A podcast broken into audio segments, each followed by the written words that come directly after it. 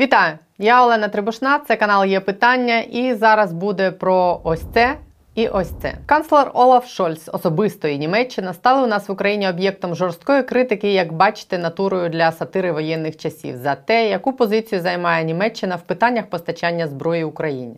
І не лише у нас. Ось вчора британський The Economist розносить Шольца за нерішучість в питанні підтримки України. Стаття називається Нерішучість Шольца шкодить іміджу Німеччини особливо у східній Європі. Почнемо з того, що сам канцлер Шольц веде себе складно, то різко і публічно заявляє, що Німеччина підтримує і буде підтримувати Україну, то намагається говорити з Путіним, ледь не вириваючи Макрона телефон. Публічні заяви німецьких політиків про підтримку України і повідомлення про передачу Німеччиною нам зброї дійсно схожі на те, що у когось там роздвоєння особистості. Ще в квітні німці обіцяли нам продати бронетранспортери Мардер. А вчора стало відомо, що віддали їх грекам, а греки за них віддадуть нам нам 100 старих радянських БМП. Потім йшла мова про німецькі танки Леопард, Гепарди, але теж досі не склалось. Потім німецька Дівельт написала, що, попри обіцянки, Німеччина за 9 тижнів війни практично не надала нам ніякої зброї. Тепер обіцяють нам радари, міномети, реактивну артилерію, найсучасніші гаубиці і, нарешті, останнє найсучаснішу систему протиповітряної оборони, щоб закрити небо.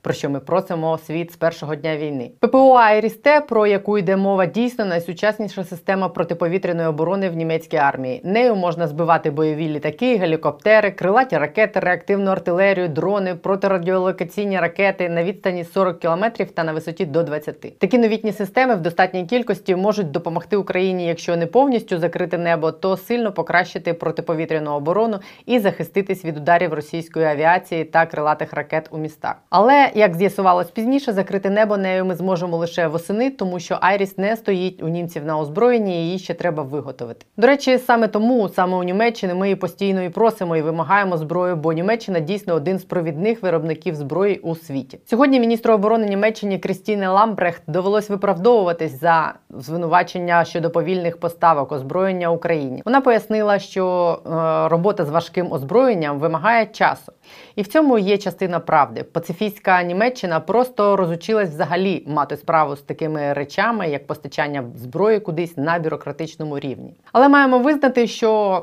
чималу частину зброї Німеччина Україні таки передала за ці три місяці війни. Просто Німеччина не вміє про це е, комунікувати. Війна в Україні додала до пацифістських настроїв в Німеччині ще одну річ. Тепер німці ще й бояться війни. Бояться, що якщо вони будуть провокувати Путіна, даючи Україні зброю, що росіяни не знаю ще раз дійдуть до Рейхстагу і водрузять триколор, чи що Путін скине на Берлін ядерну бомбу. Андреа Сумланд, аналітик Стокгольмського центру східноєвропейських досліджень, який зараз в Німеччині спробує відповісти на ці питання. Нагадую, не забудьте підписатись на є питання, натиснути дзвіночок, щоб не пропускати нові відео, поставити вподобайку, написати коментар. Все це допомагає і просуванню відео і зростанню каналу. Традиційно дякую усім, хто підтримує нас матеріально і фінансує незалежну журналістику з власних кишень. Усі посилання для тих, хто хоче приєднатись до цього клубу, в посиланні під цим відео. А також там посилання на наш телеграм-канал. Підписуйтесь, там цікаво. Тепер про Німеччину, зброю і нерішучість Шольца.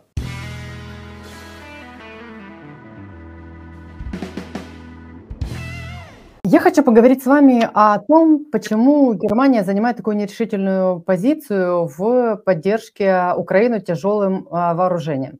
Э, такой традиционный ответ на этот вопрос – это историческое наследие, которое, вот эта тяжелая травма Второй мировой войны. Но это такой, мне кажется, немного упрощенный взгляд на вещи э, и такая удобная публичная формальная отговорка, и за которой стоит э, много каких-то внутренних противоречий в самом обществе, где руководство Германии, его же политические соратники э, ну вот отказывают и не поддерживают в идее вооружить, перевооружить Германию, обновить э, ну, всю, принципе, всю политику и все отношение к этому вопросу. И э, с другой стороны, э, наверное, какая-то боязнь вступать в прямой конфликт э, с Кремлем. Насколько, где, в какой мере вот эти все вещи влияют на те решения, которые сейчас принимаются в Германии, от которых мы ждем тяжелого вооружения, а оно приходит не в том количестве, в котором нам хотелось бы, и постоянно какие-то такие странные ситуации, когда оно уходит какой-то другой стране, а не нам, то, на что мы рассчитывали. Почему так происходит?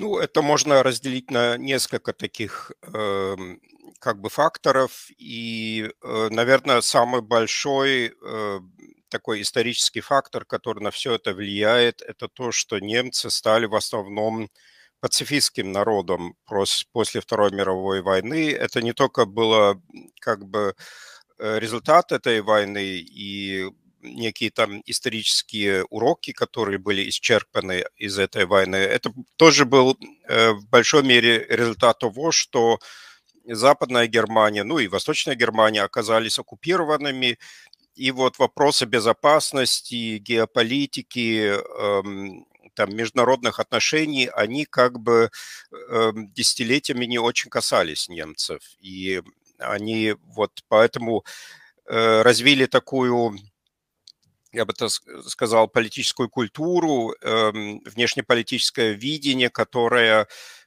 как бы не готово к э, участию в таких конфликтах, которые мы сейчас имеем э, в Украине. И это, в свою очередь, имело э, последствия для э, самой немецкой э, армии, которая, особенно в последние 30 лет, это тоже был еще результат того, что Германия просто оказалась в окружении дружественных стран, и для нее вообще, так сказать, вопрос национальной безопасности в военном отношении, он почти что отпал. Ну и за последние 30 лет э, немецкая армия сама э, впала вот в такое очень ну, плохое состояние. Это, наверное, сегодня менее дееспособная армия, чем украинская, скажем, армия. И сейчас вот только за последние три месяца начался процесс, эм, серьезный процесс обновления этой армии, чтобы ее, чтобы не, не создать какую-то большую армию, а чтобы просто ту армию, которая сейчас есть у Германии, привести в более-менее боеготовное э, состояние.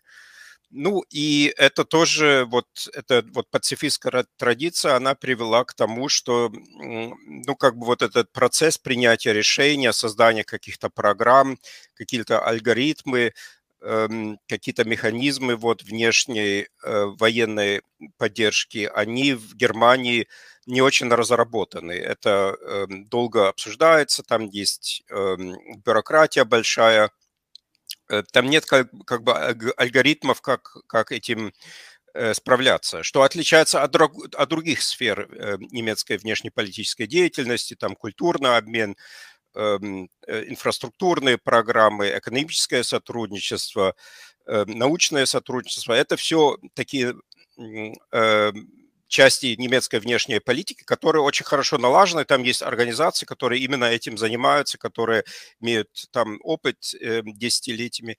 А что касается вот э, таких вот военных э, конфликтов и как там себя вести, и как э, там можно помочь, как там можно воплотить какие-то решения, которые, в принципе, в Германии уже есть. Там было принято решение о поставке тяжелого оружия Украине – как вот именно это делать и как это быстро делать, это как бы эм, у нас с этим хромает.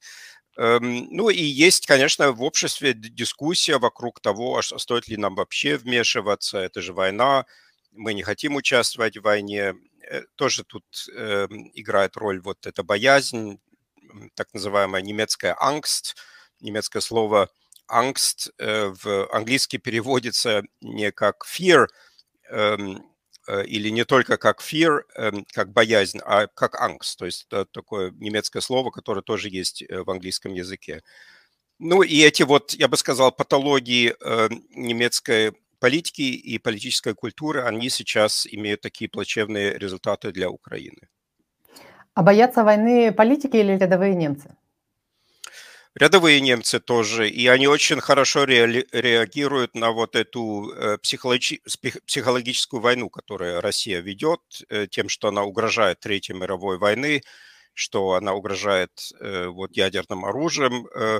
Я там, я в Германии сейчас нахожусь, и там действительно в местных там, газетах пишут о том, а какие у нас тут есть бункеры, вот в нашем городе, можем ли мы там э, спрятаться, если будет Третья мировая война.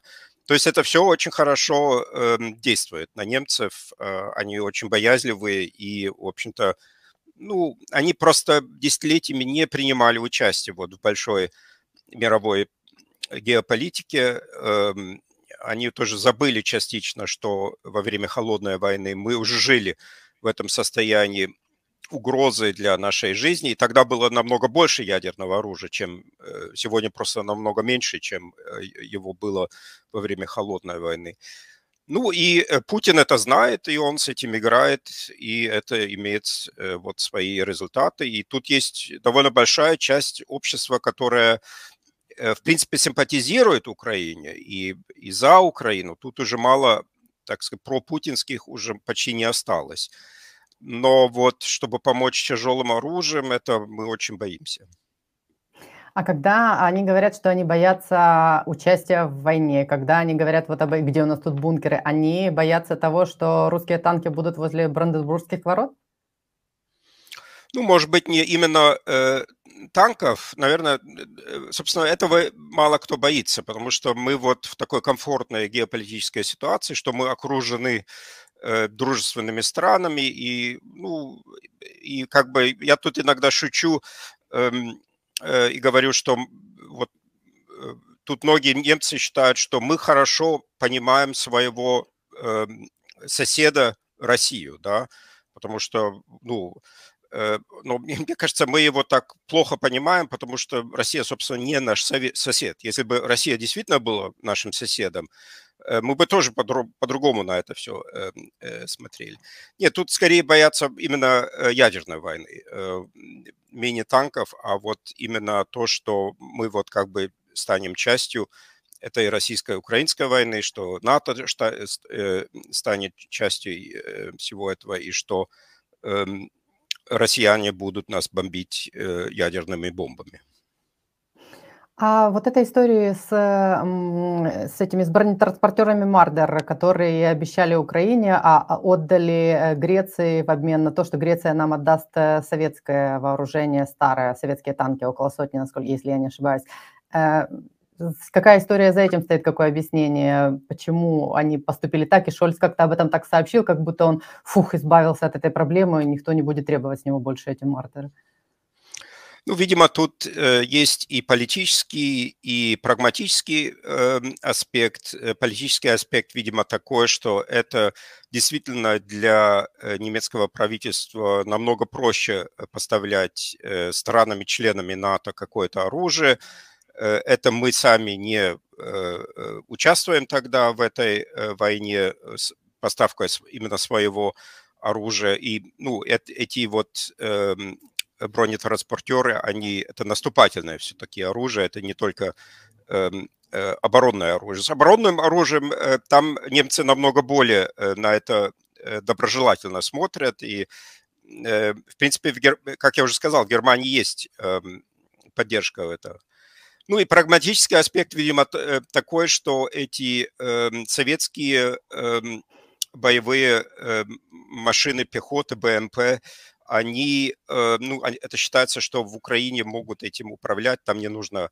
э, проводить какие-то курсы, еще э, переобучать вот украинских солдат. Это вот эта советская техника, она с этой украинские солдаты уже э, ее знают, и поэтому это все как бы проще. И там тоже с запчастями и так далее. Это, ну, по крайней мере, с, с немецкой, видимо, точки зрения это считается менее проблематично, чем поставка этих, э, этого немецкого оружия в Украину. Ну и третий аспект тут, конечно, тоже есть такой исторический, что немецкая броневая техника уже когда-то была в Украине. А, ну, то есть вот этот аргумент, что если отдать э, БТРы в Грецию, а Греция отдаст что-то Украине, то значит это вот эта многоходовочка будет означать, э, должна означать в глазах Путина, что это не Германия отдала, и значит э, в Германию не прилетит ядерная бомба, ну, если совсем упростить. Такая у них логика. Ну, да, это, конечно, немножко смешная такая логика, но она действительно есть в Германии. Вот то, что, да, мы, в принципе, поддерживаем, мы тоже экономически поддерживаем, мы тоже поддерживаем санкции, мы тоже э, поддерживаем поставку легкого оружия или оборонительного оружия. С этим мы согласны. Это все э, как бы часть нашей солидарности.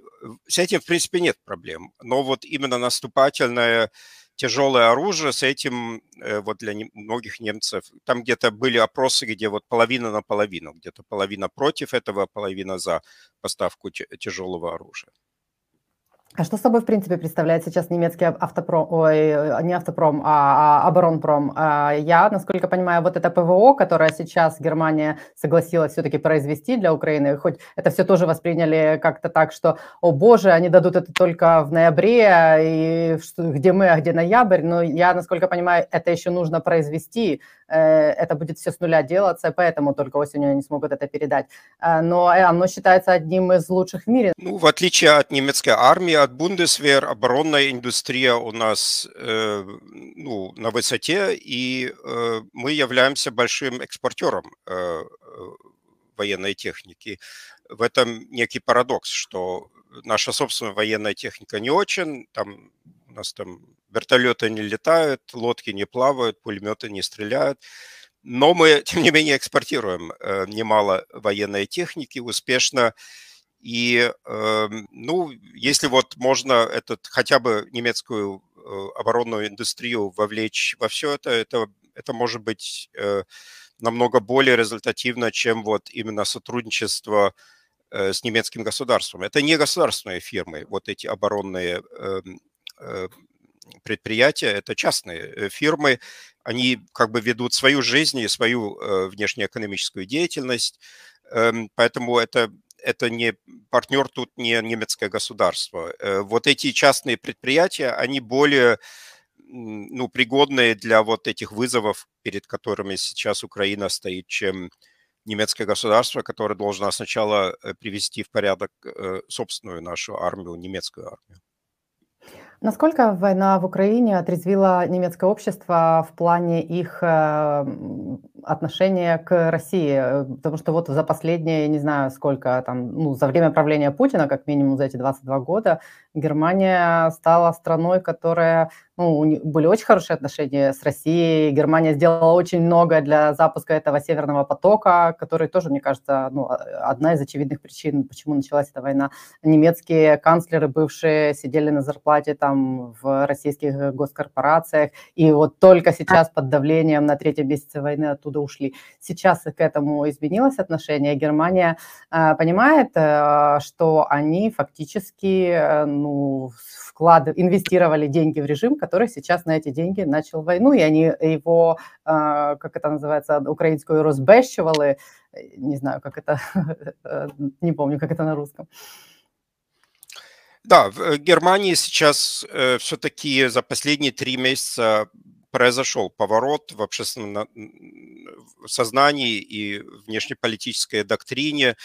Это э, ну, конкретно началось 27 э, февраля, когда канцлер Шольц и, что важно, канцлер от социал-демократической партии произнес историческую речь, в которой он вот объявил о изменении времени, о э, новом этапе и эм, э, тоже о новом этапе для вот немецкой внешней и тоже военной политики. И на риторическом, идеологическом можно даже сказать, в чем-то философском эм, уровне вот этот э, поворот все-таки э, произошел, и сегодня, ну, как я уже сказал, там апологетов Путина э, уже почти не осталось. Там и те, которые были, они дискредитированы. Ну, там еще вот, скажем, в правопопулистской партии «Альтернатива для Германии», там еще есть люди, которые там выступают в пользу России, но это скорее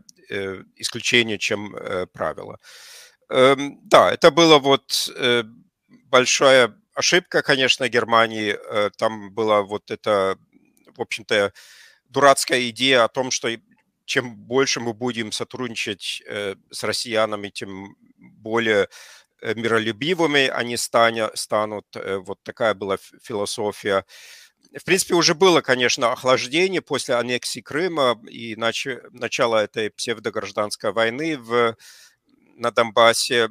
Но тогда еще было как бы все еще, хотя уже никто особенно не, не верил как бы в, Пу... в Путина, там еще была вот эта иллюзия, давайте мы будем больше сотрудничать э, с российским обществом, с российской промышленностью, с, там, с российской элитой, и это сделает Европу более мирной. Вот такая была э, философия вот всего этого. Ну, теперь люди поняли, что это ни к чему не привело. И это каждый день обсуждается, и, в принципе, я, я этим, вот этой дискуссии я готов. Вот пока что с принятием э, как бы решений и э, определением новой, собственно, политики с этим еще хромает. Это, видимо, еще понадобится некое время, чтобы после отказа от старой доктрины разработать адекватную новую доктрину. А Путина сейчас в Германии воспринимают как нового Гитлера? Его часто так сравнивают в мире сейчас. В Германии так э, видят? И в Германии его иногда э, сравнивают с Гитлером, но э, тут как бы все-таки есть некое ну, такое мнение, что э, да, это, конечно, там страшный диктатор, империалист и, так далее, и массовый убийца, но э, все-таки Гитлер, Холокост, там Вторая мировая мировая война, это было несколько другого еще масштаба. Поэтому эти э, сравнения есть. Э, э, но я думаю, это не так важно, так сказать. То, что его не, пока не считают, скажем, все немцы таким же преступником, как Гитлера, это еще не значит, что они его не, ста, не считают большим преступником. Это не обязательно нужно а, как бы обозначить через вот э, термины там фашизма, нацизма, гитлеризма или чего-то такого. Э, ну, мне кажется, это просто тут э, немножко отвлекает тоже, потому что там будут люди, которые говорят, ну, там же все-таки нет газовых камер, это все-таки не мировая война, и, и зачем мы будем это все так на одну ступ, ступень э, вставлять. Это тоже, кстати, может оказаться эм, чисто стратегически таким тупиком, потому что, ну, поскольку, видимо, не будет, эм, скажем, вторжения Э, украинских войск или западных войск в Россию, то эм, э, как это было вот с Германией э, в 1944 году, эм, то как бы получается такой тупик, если, его, если Путина воспринимать как Гитлера и вот его режим как нацистского, что он не будет, этот режим не будет подавлен военной силой, как это было с немецким фашистским режимом, и что тогда делать? Эм, эм, ну, я поэтому думаю, что, собственно, это сравнение, оно только частично э, работает. А вы говорите, что не будет подавлен военной силой. А, а как вам кажется, какой силой будет подавлен? Санкции окажут э, какое-то решающее влияние на его живучесть и способность э, жить и продолжать правление ну, Путиным лично? Да, я думаю, экономические санкции, в принципе, единственный такой инструмент, чтобы повлиять на саму Россию. Тут еще, конечно, просто есть э, фактор э, отражения этого нападения на Украину. Тоже, эм, э, может быть, когда-то выдворение э, российских войск из Молдовы, из Грузии, из Сирии. Это все можно и должно, э, должно произойти, может и должно произойти в какой-то момент – но на саму Россию только можно влиять, в принципе, вот э, существенно влиять э, экономическими санкциями и надеяться на то, что все-таки россияне поймут, что, ну, если они хотят быть там какой-то агрессивной империей, то это все для них будет означать э, существенное снижение уровня жизни. А как вы считаете, Запад готов э, дальше продолжать это санкционное давление, санкционную политику? Вот даже этот шестой пакет принимался так довольно сложно, и я так понимаю, что дальше будет еще сложнее, когда там, я не знаю, дойдет ли дело до газового эмбарго, пойдет ли на это Европа, пойдет ли на это та же Германия, может ли она себе сейчас это позволить?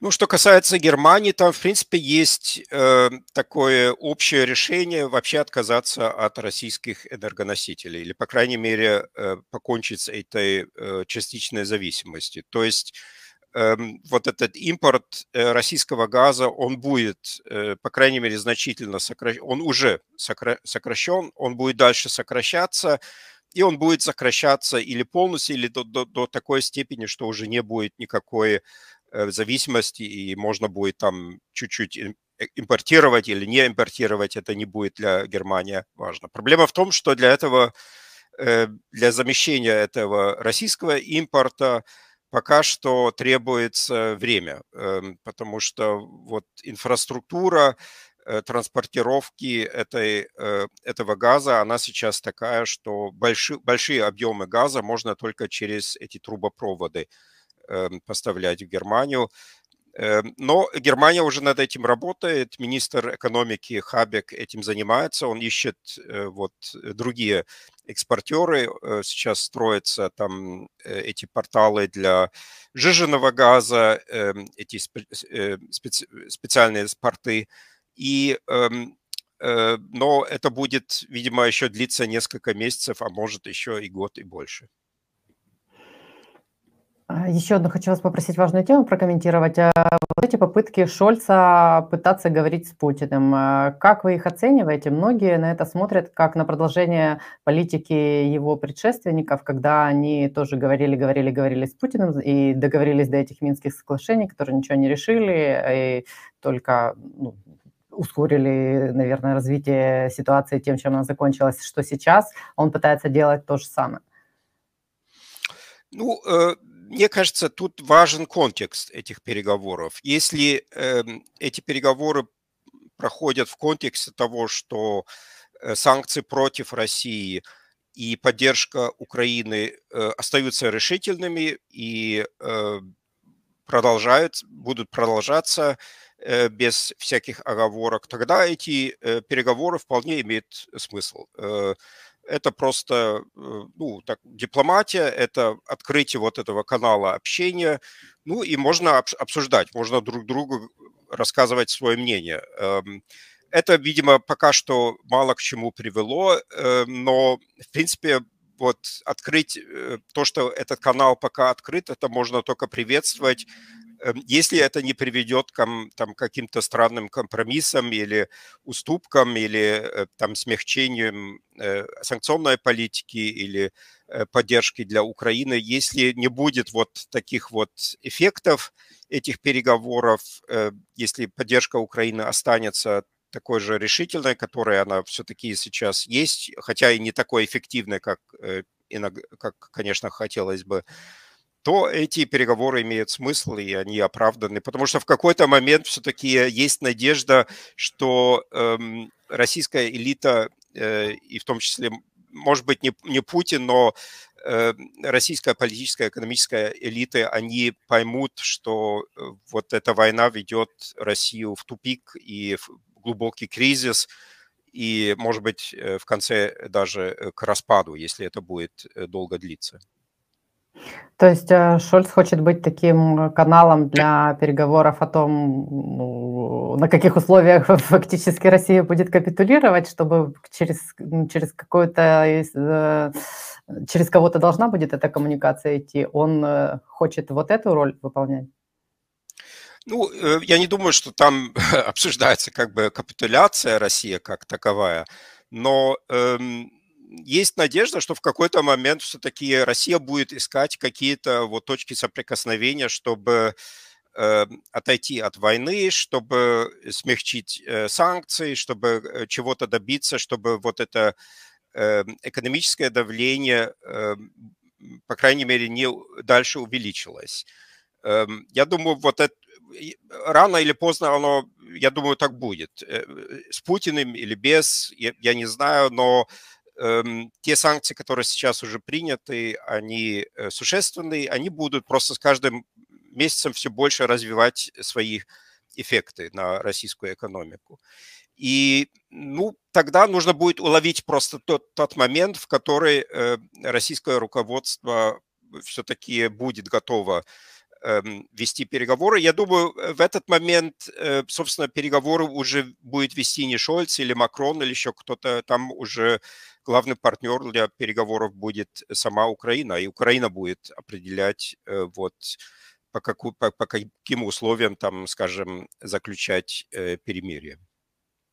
А, знаете, сейчас э, часто говорят, что вот из-за той позиции, которую занимает там тот же Шольц и в целом Германия, а Германия теряет э, такое как бы лидерство в Европе. И сейчас часто говорят о том, что Европе не хватает лидерства. А, согласны ли вы с этим как политолог? И а, есть ли такое ощущение в Германии на уровне ее граждан?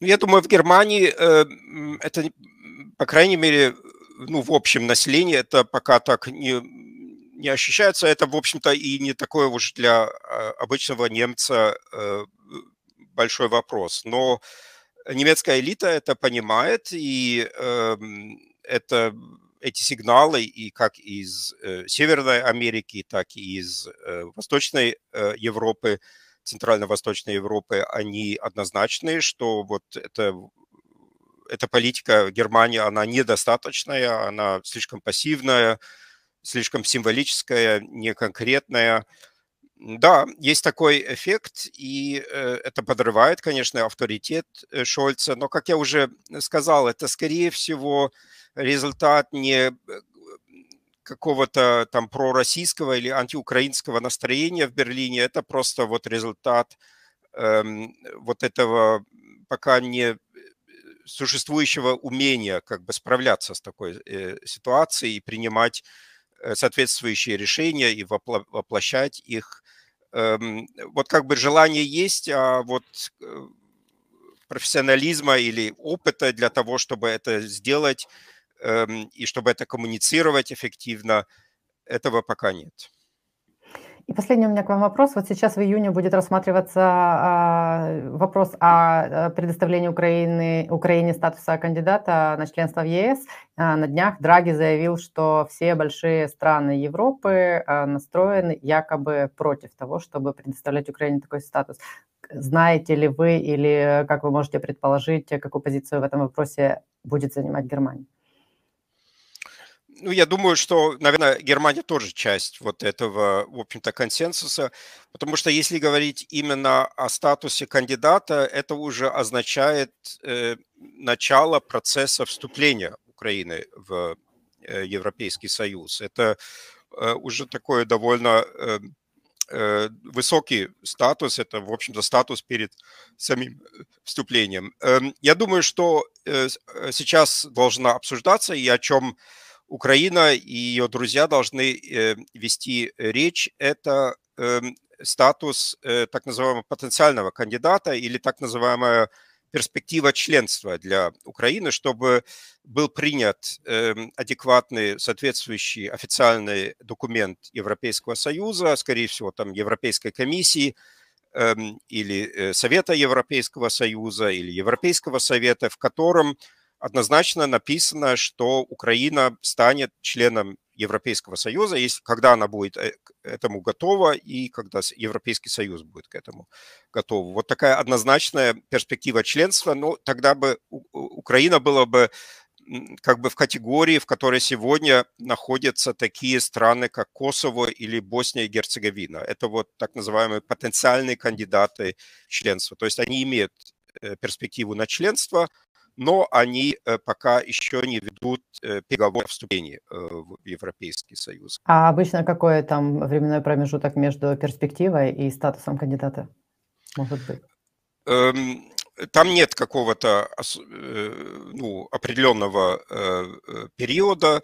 Это, в принципе, зависит и большой мере от самих этих стран. Насколько быстро они будут воплощать э, европейское законодательство в э, национальное э, законодательство, и насколько быстро они будут ну, переустраивать госуправление вот в соответствии с Европейским Союзом. И были вот случаи, как, например, с Турцией, которая в 1999 году начала процесс э, вступления, стала кандидатом э, в, Европей... Э, в члены Европейский Союз, и, но потом отошла как бы от некоторых базовых ценностей эм, Европейского Союза, и вот этот процесс вступления был, эм, был остановлен.